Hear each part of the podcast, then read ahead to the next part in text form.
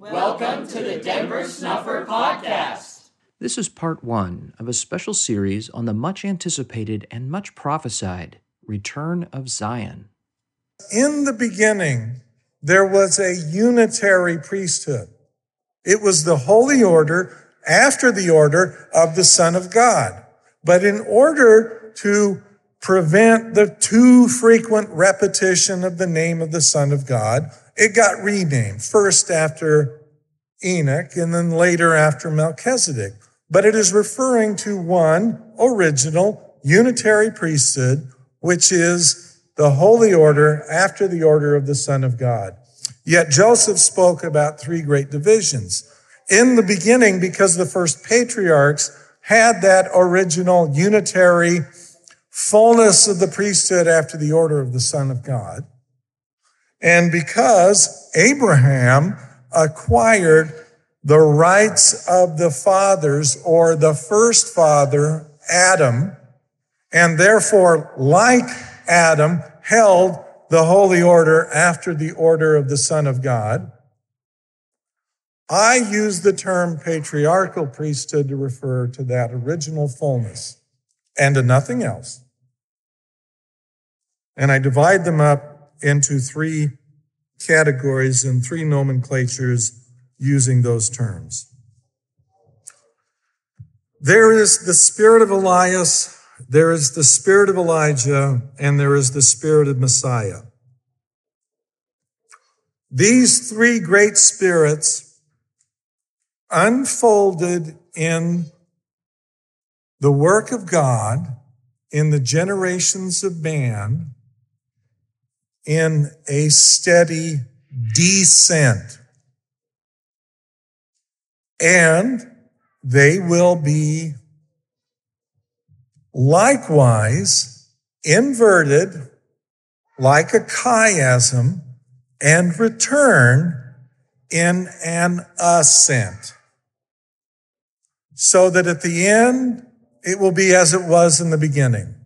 That same priesthood which was in the beginning shall at the end of the earth be also, was the prophecy that Father Adam gave. Enoch quoting Adam, Moses quoting Enoch, the prophecy being contained in the book of Moses, or soon in the book of Genesis. The first spirit was the spirit of Messiah. Adam dwelt in the presence of God. Adam represents that original fullness. Adam was the first man. Adam received instructions and spoke to God face to face. He dwelt in a temple from which he was cast out, but he dwelt in a temple. And therefore, Adam represents the spirit of Messiah. The spirit of Elijah is represented by Enoch, who,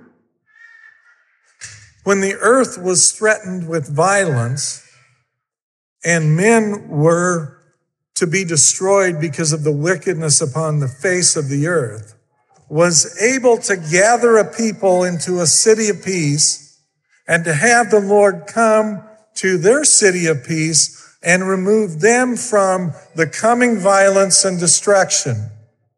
He is a type of the spirit of Elijah because Elijah would likewise later ascend in the fiery chariot into heaven. He is a type of the spirit of Elijah because it is the spirit of Elijah and that ascent into heaven that must prefigure the return of the Spirit of Messiah in the last days in order to gather a people to a place that God will acknowledge, will visit, and will shield from the coming violence that will involve the destruction of the world. And so Enoch becomes the great type of the spirit of Elijah, although the name Elijah is associated with a man who lived later still, but who duplicated among a hardened people in a fallen world the same achievement as Enoch had accomplished. Albeit Enoch did so with a city, and Elijah did it as a solitary ascending figure, yet it will be Elijah and his spirit, which in the last days will likewise prepare a city for salvation and preservation. And then there is the spirit of Elias, which is represented by Noah, in which everything that had gone on before was lost. Things begin anew. And Noah begins a ministry of attempting to preserve what was before by preaching repentance. And so Noah, as the messenger or the Elias, bears testimony of what once was. Well, in the end, before the Lord's return, these same three spirits need to have been brought into the world in order for the completion of the plan that Adam prophesied about and that was in the heart of the Lord from before the foundation of the world. The spirit of Elias declaring the gospel has to come again into the world. And it did in the person of Joseph Smith and in the message that he brought and in the scriptures that he restored and in the message and the um, the practices that he was able to bring about, however short lived that success may have been. Elias and the spirit of Elias came through Joseph Smith into the world. We have yet to take the spirit of Elias seriously enough to move on to receive something further. But we are now facing a crossroads in which it may be possible to restore again and continue the work and move forward. Moving forward successfully, however, will require the spirit of Elijah. This time, the spirit of Elijah is not to prepare a people so that they might ascend into heaven, but instead to prepare a people so that those who come will not utterly destroy them. There must be a people prepared to endure the burning that is to come. Just as Enoch's people were prepared, shielded, and brought worthy to ascend so as not to be destroyed by the flood, the spirit of Elijah must prepare people in order for them to endure the day that is coming that shall burn the wicked as stubble. That will be people living in a place of peace and they will be the only people who are not at war one with another. They will be people who accept a body of teachings and allow them to govern their daily walk, both with each other and with God, so that they receive commandments, not a few, and revelations in their day. Because that is what the people of Zion must necessarily be willing to do. We are promised that one will come who will be part of Jesse and part of Ephraim, who will set in order, whose identity will be established by the work accomplished and not by the foolishness of prideful claims made by someone who's done nothing. If the work is done, If the work is done, once it's completed, you might be able to guess. But any fool can run around claiming themselves to be whatever their peculiar schizophrenia allows them to claim. The third spirit that is to return, is that spirit which was in the beginning. It is the spirit of Messiah.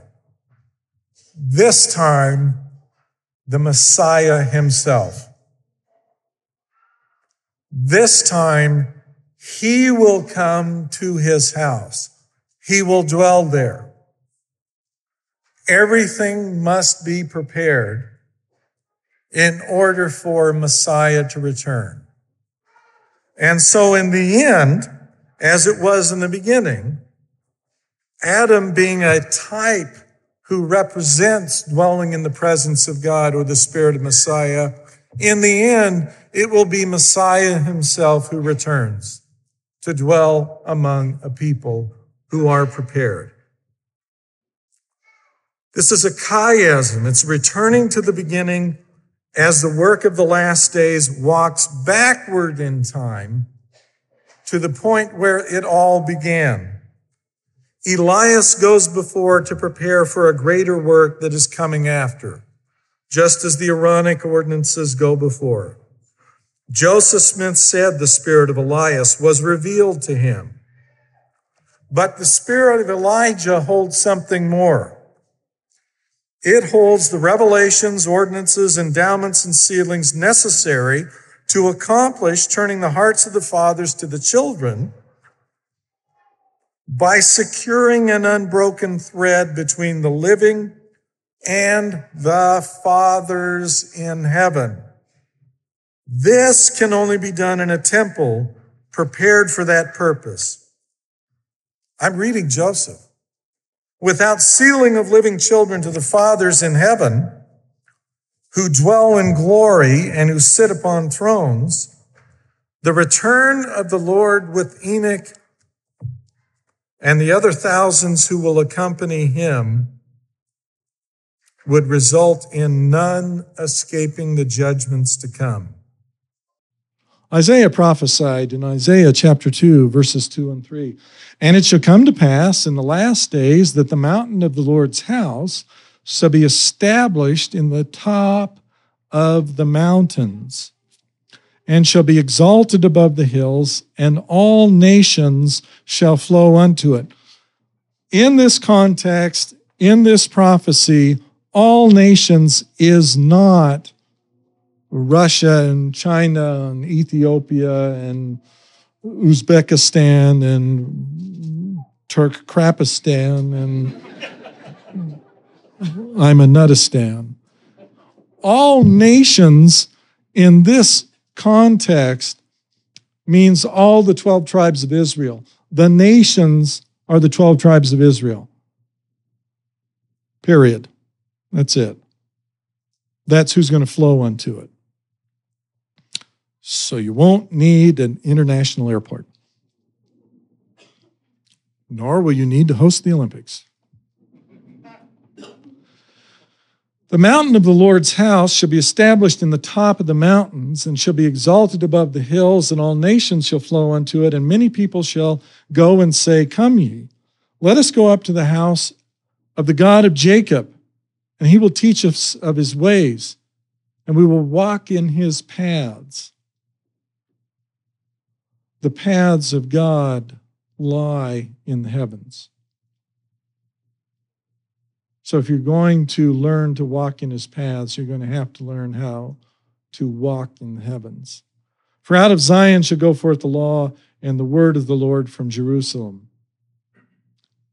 The ensign that is um, prophesied to be established in the context, in the meaning of that day had reference to a, um, a zodiacal, a, a, a constellation, a, a depiction of the heavens themselves. So when an ensign is going to be reared and it's going to tell you about how to walk in the paths of God, This is talking about something very, very different than what most of us um, today would envision. Zion is going to be a connection between heaven and earth. And at that place, you will learn of the God of Jacob's ways and you will walk in his paths because heaven and earth will be connected and the stairway connecting the two will be open, and the heavens and the earth will be reunited again. And this is going to happen in the top of the mountains. In March of 1831, there was a revelation given that we can read in D&C 49, verses 24 and 25. But before the great day of the Lord shall come, Jacob shall flourish in the wilderness, and the Lamanites shall blossom as a rose. Zion shall flourish upon the hills and rejoice upon the mountains, and shall be assembled together into the place which I have appointed. The mountains. These were the prophecies at the um, beginning as the restoration was starting to roll forth. Joseph Smith said this our Western tribe of Indians are descendants from that Joseph that was sold into Egypt, and that the land of America is a promised land unto them, and unto it all the tribes of Israel will come with as many of the Gentiles as shall comply with the requirements of the new covenant. That's a letter that Joseph Smith wrote to uh, N.C. Saxton that can be found in the personal writings of Joseph Smith, compiled by Dean C. Jessee at page 273. But he's talking about the Western tribes of Indians in that comment, which will make more sense as we get further into this material. He really did mean out west. Having been approved of God, it is God and God's approval alone that matters. It is what God regards of you. It is what is in your heart because God can detect what is in your heart. God knows why you do what you do. God knows why you say what you say. God knows what is in your thoughts. Therefore, to be approved of God is to be weighed against the standard of righteousness and not the whims of fashion. Fashion will come and go. Ideas will be popular or unpopular. Righteousness will endure forever. This, this, this is the kind of man upon whom the words get spoken, my son. The fathers about whom I spoke in Centerville had this association with God. They had this fellowship with God. They had this sonship with God. And they had this priesthood from God. And the hearts of the children need to turn to the fathers. And that too, because Elijah is coming to plant in the hearts of the children the promises that were made. Now, I want to take another detour into parsing things in a way that you might not have considered before. And for this, I want to go to Doctrine and Covenants, section 128, and I want to look at verse 21. This is Joseph. Um, this is Joseph writing a letter that got canonized, and he's talking about all of the stuff that had gone on in the process of getting the restoration fully established on the earth. And he mentions in this letter that he writes these things. And again, the voice of God in the chamber of old Father Whitmer in Fayette, Seneca County, and at sundry times in divers places throughout all the travels and tribulations of this Church of Jesus Christ of Latter day Saints. So the voice of God has been there throughout all of this as Joseph presided and as the church rolled forth.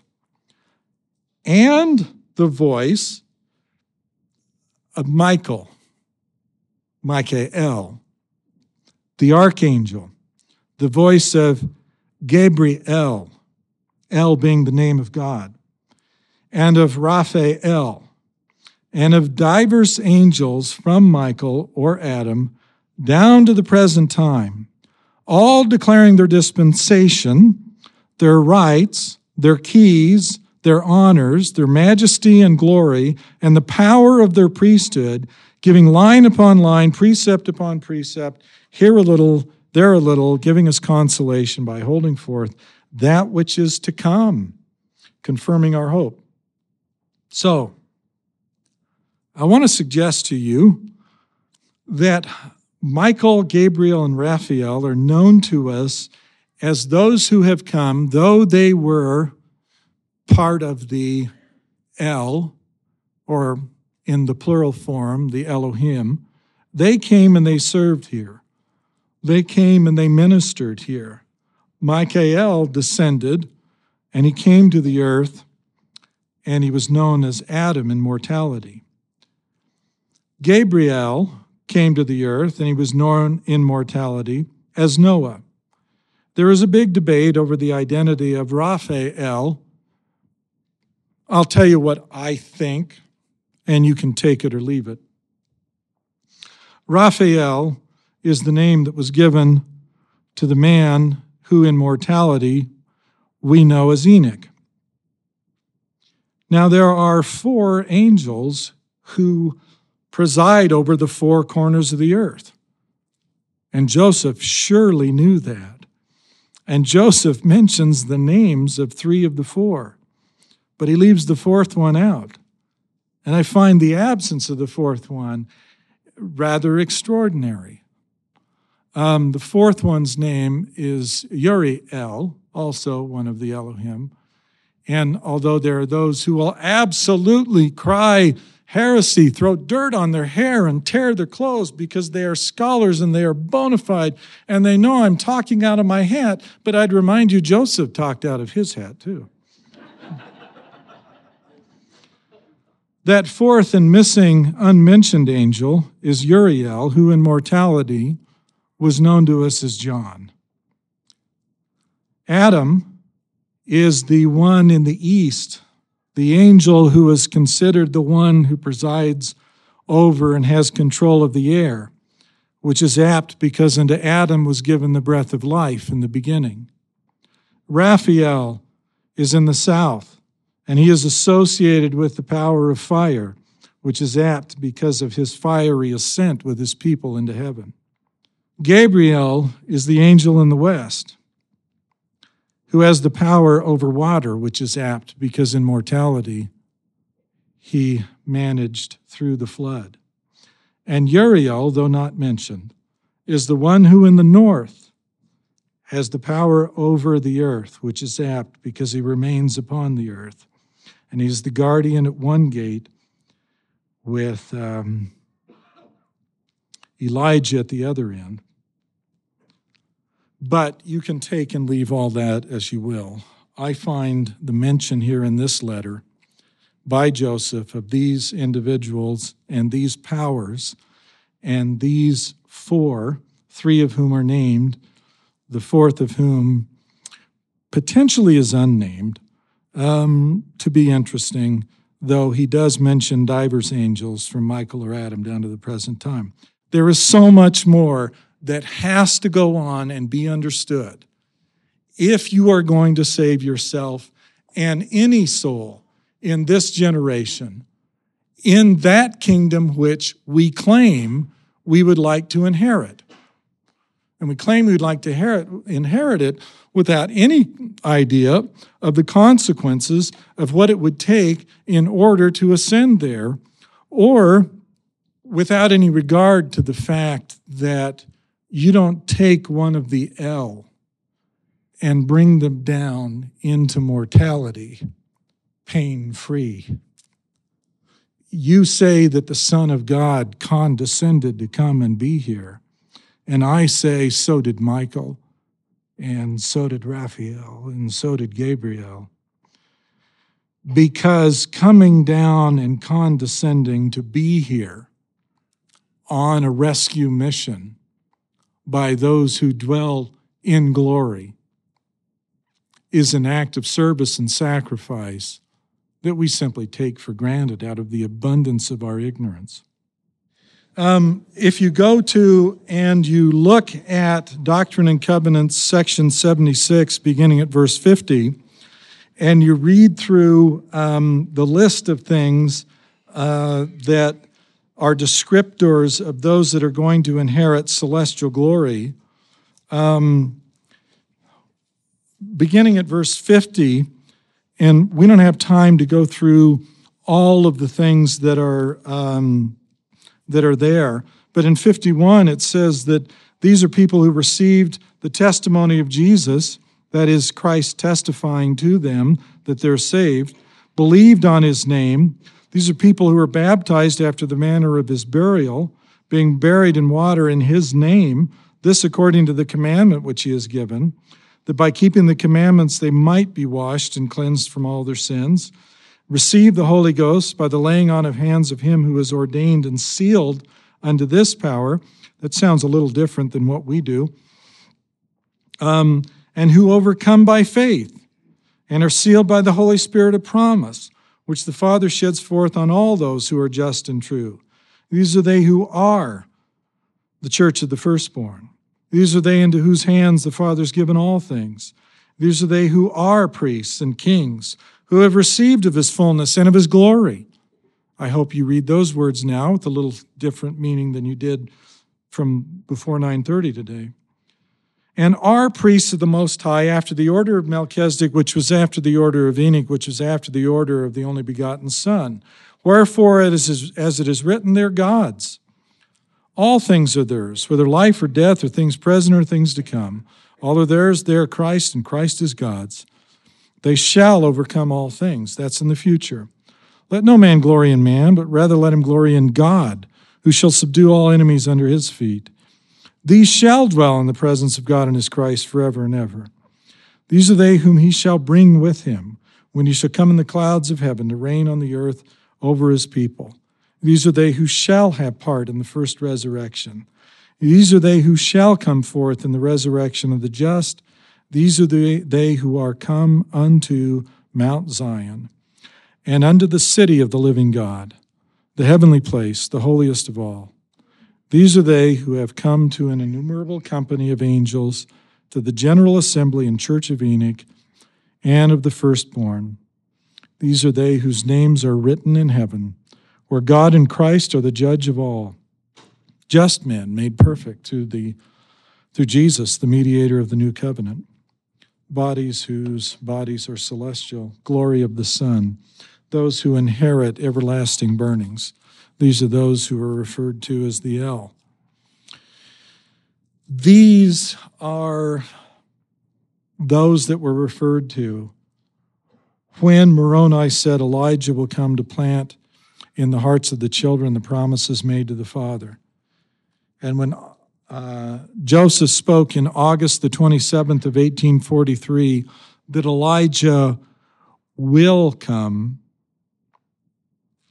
He will come. I've written a paper on this and I'm not going to repeat that. When I consider these things, I reach a different conclusion than the Elijah narrative that that we generally talk about. And the conclusion that I reach is that um, when it comes to um, Elijah's role and Elijah's mission, the purpose was in the last days, on the cusp of the Lord's return, in order to open the channel through which the Zion that has been taken above can return, there will be a ministry, just as Joseph put it, still future in 1844, March, April, May, June, three months before the death of the prophet.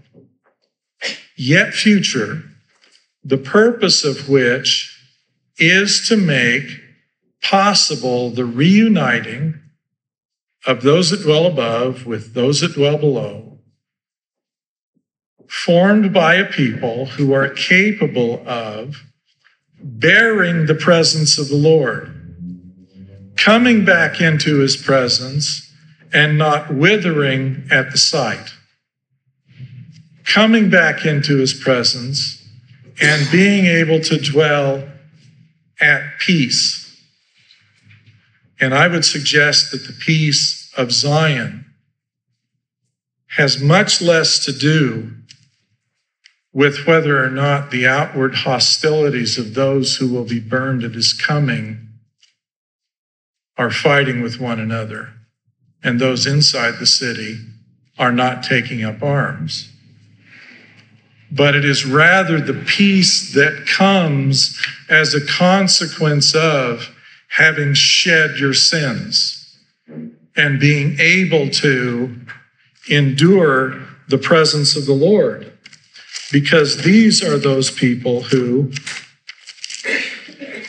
have let virtue garnish their thoughts unceasingly because their bowels have been full of charity towards all men and the household of faith. Imagine that. Can you imagine that it's necessary that you have charity? for those who are within your own household of faith. Can you imagine that I need to tolerate and even love those inside my own community of belief who think me an emissary of the devil, who think me an apostate toward them I must show charity. And let virtue garnish thy thoughts unceasingly. Because you see, if you are not so constituted within your own heart, where there can't be any lies,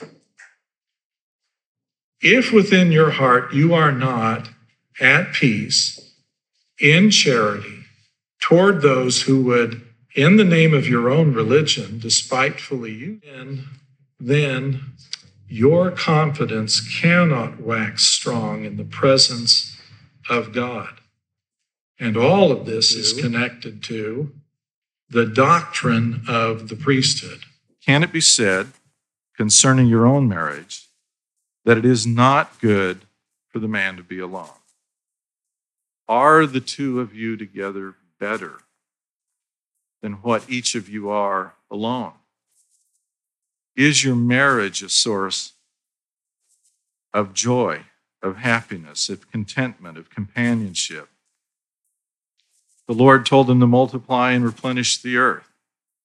Do you find within your family relationship that there's joy and rejoicing and happiness as a consequence of the environment that you and your wife put together.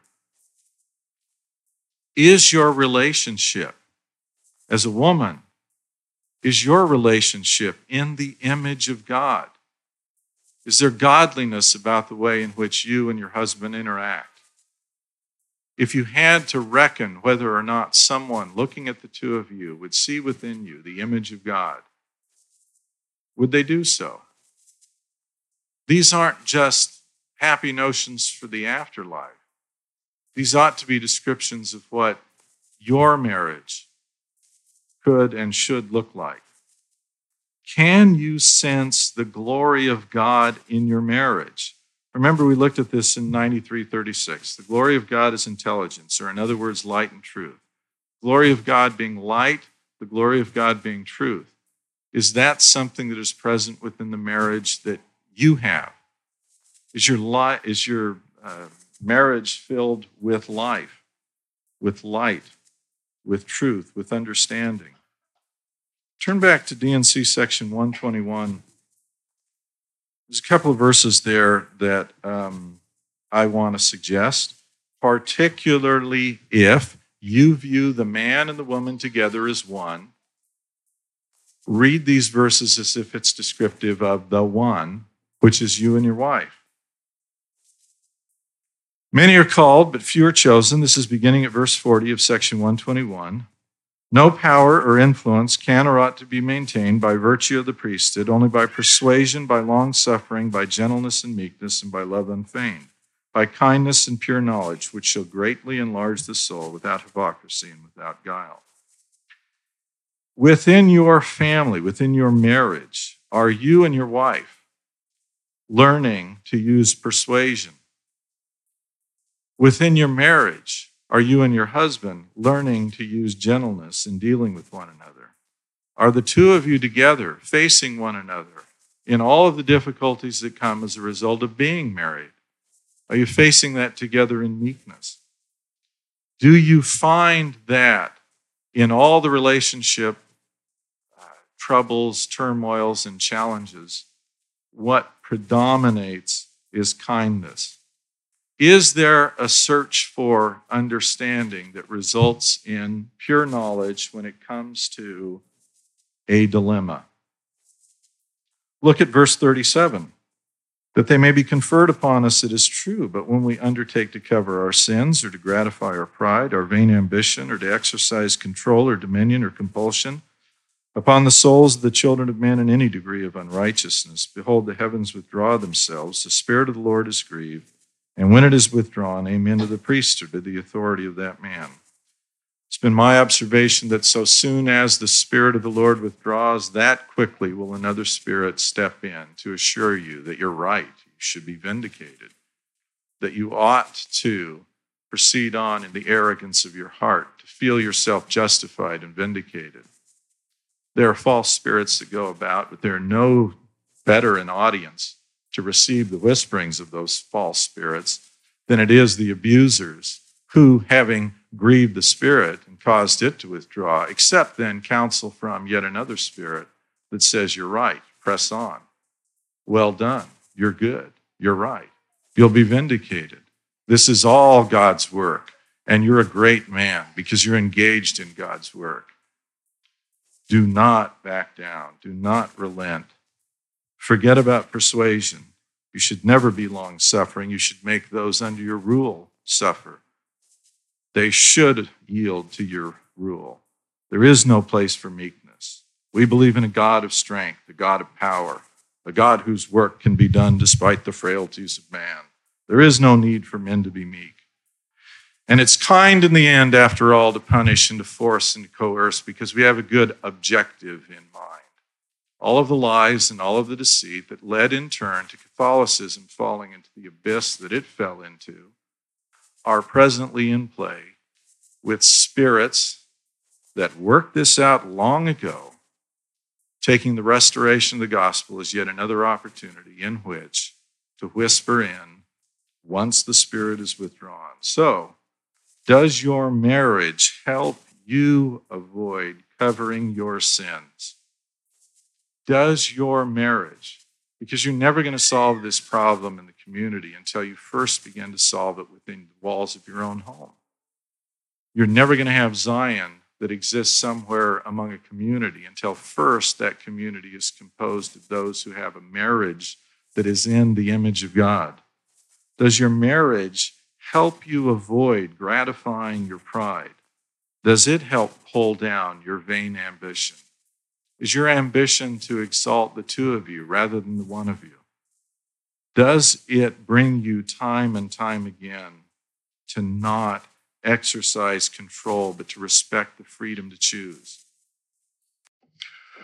Well, Enoch launches his ministry, and at some point in his ministry, um, he does do what the Lord said he would do some hundreds of years earlier in Moses chapter 7 now. We moved a whole chapter later, and this is verse 13. So great was the faith of Enoch that he led the people of God, and their enemies came to battle against them.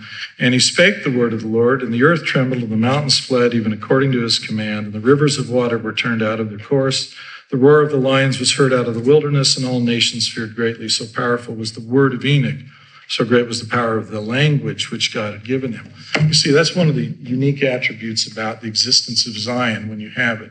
When you have Zion in place, then it is the Lord that fights the battles against it. You do not need to have a weapons budget in the uh, Zion uh, camp.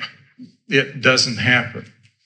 Uh, the battle to be fought is fought by the Lord. And in the descriptions given through the prophet Joseph Smith about the last days, the people decide that they will not take on Zion because Zion is too terrible because of the Lord. It is not their munitions. In fact, the description includes a statement that those that will not take up arms against their neighbor are the only ones that flee to Zion and the only ones that aren't out killing.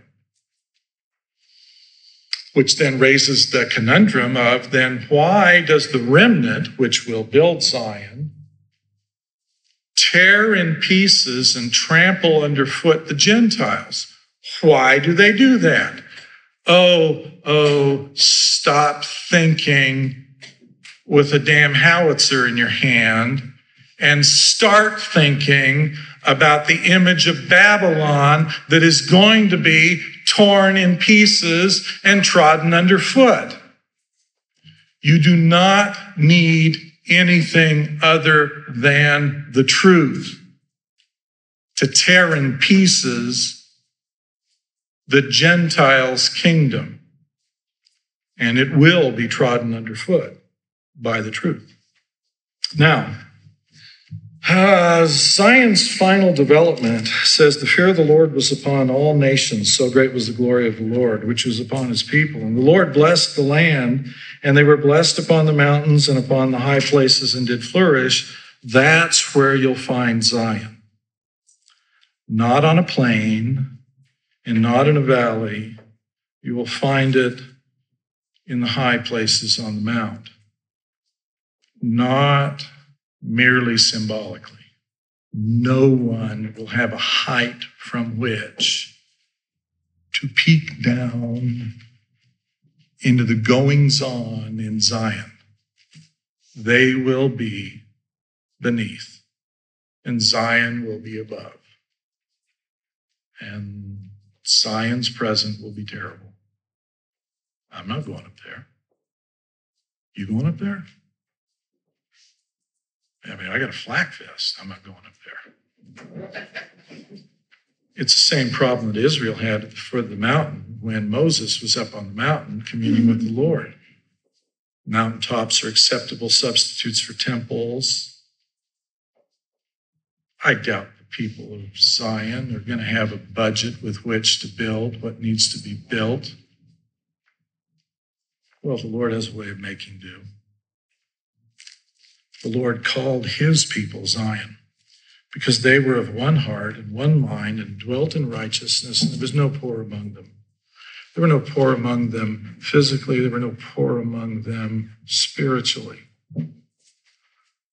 They, they did not compete, they cooperated. They did not envy, they shared. They did not look to pass a zoning law tell you how to ruin Zion, how to keep it from coming. Pass a zoning law. Let's let's let's police the neighborhood. Let's kind of, you know, let's get some restrictive covenants. The instant you start to regulate Zion, it's gone. It's slipped right between your fingers. No man need say to another, Know ye the Lord, for they're all going to know him who dwell in Zion. I've thought about writing a, um, a fictional account of this curious city in which people who have children live in big houses and people who have no children live in small houses. And no one has a job or a schedule but everyone works. And one day the lead character gets up, walks outside, and notices that the lawn could use mowing. And so he goes and finds a lawnmower and he starts mm-hmm. mowing. And he mows from one place in his house across the city to the other side. And everywhere he goes that he finds grass, he mows. And when he finishes after a couple of weeks, he returns to his house and says, Huh, the grass has grown. And so he starts mowing again. And he does this because he feels like mowing the grass for the time being. And then after a season, he notices that there's only one person working in the bakery. He's never worked in the bakery, but he decides he'll go see what it's like to work in the bakery. And he rather likes that. And so he spends a year in the bakery doing that. And he wonders whatever happened to the lawns. They've been cut. He doesn't know who's been cutting them. And on his way to try and find someone who's cutting the yards, because he liked doing that, he has something in common with them. He'd like to know, you know, how they liked it, and what their pattern was. How did you do that? But on his way, he gets distracted by the orchard that needs harvesting. And so he spends the fall harvesting that. And the story just ends with complete chaos, a total ungoverned society in which everyone's at peace and no one has a job and everyone works. And the only thing that motivates is what needs doing. Hey, let's go do it. And let's do it for as long as we feel like doing it. And then let's do something else. The foregoing are excerpts taken from Denver's conference talk entitled Things to Keep Us Awake at Night, given in St. George, Utah on March 19, 2017. Denver's 40 Years in Mormonism series, talk number 6, entitled Zion, given in Grand Junction, Colorado on April 12, 2014. Denver's 40 Years in Mormonism series, talk number 5, entitled Priesthood, given in Orem, Utah on November 2, 2013. His talk entitled The Mission of Elijah Reconsidered, given in Spanish Fork, Utah on October 14, 2011.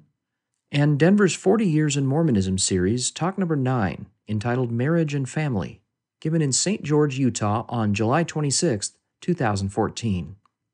For information about upcoming Christian Fellowship conferences, meetings, and events, please visit restorationarchives.com. There, you will also find a complete collection of Denver's talks, lectures, and papers available to download free of charge. You can request baptism by visiting bornofwater.org. If you have questions or ideas for topics that you would like to have covered in this podcast, please submit them for consideration to questions at denversnufferpodcast.com. This podcast is a volunteer effort produced under the direction of Denver Snuffer. We hope you'll share it with everyone interested in learning more about Christ, the coming Zion, and the restoration of authentic Christianity now underway in our time.